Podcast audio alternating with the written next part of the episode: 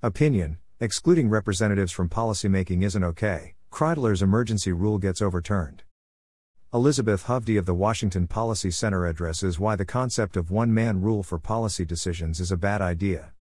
By Elizabeth Hovde with Washington Policy Center. Today's decision confirms that the best place to permanently address this issue is in the legislature, Washington State Insurance Commissioner Mike Kreidler said of a Friday court ruling. That ruling overturned his decision prohibiting insurers from using credit scores to help set rates for auto, homeowner, and renter insurance. You think? Kreidler is singing our tune. One man rule for policy decisions is a bad idea. Still, it's happening because state leaders are taking advantage of allowances available to them in pandemic times.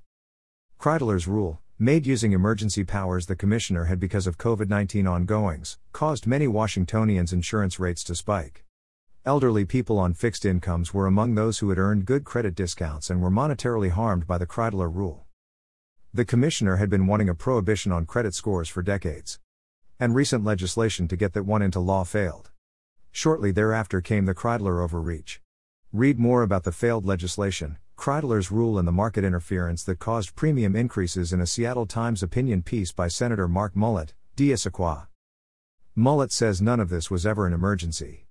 Judges agree it was a misuse of power. The Kreidler rule was paused while legal proceedings continued, but that pause didn't keep many people with good credit from seeing insurance rate spikes. I wrote in October that an industry insider told KIRO 7 News not to expect corrective action until the insurance industry had more clarity on what tools it could use in determining insurance premiums. See premium displacement charts from the Office of the Insurance Commissioner here. Until then, there was no need to jack people's rates around again, reported Jesse Jones. I'm doubtful that Friday's court decision will bring that clarity. After all, Kreidler said in reaction to the ruling that he'd be consulting with the state attorney general's office on appropriate next steps, despite acknowledging that the decision confirms that the best place to permanently address this issue is in the legislature. Correlations exist between credit scores and insurance claims.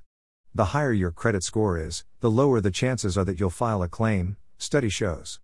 It's similar to teenage boys being charged higher insurance premiums due to their behavior on the road.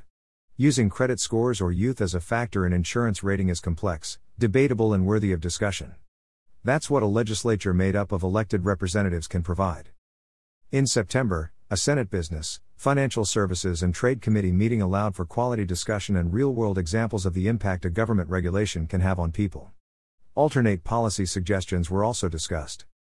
Mullet once said of Kreidler, I think it would be nice for him to answer questions directly now that we've realized the huge inconvenience his emergency order has caused for over a million people. That'd be nice.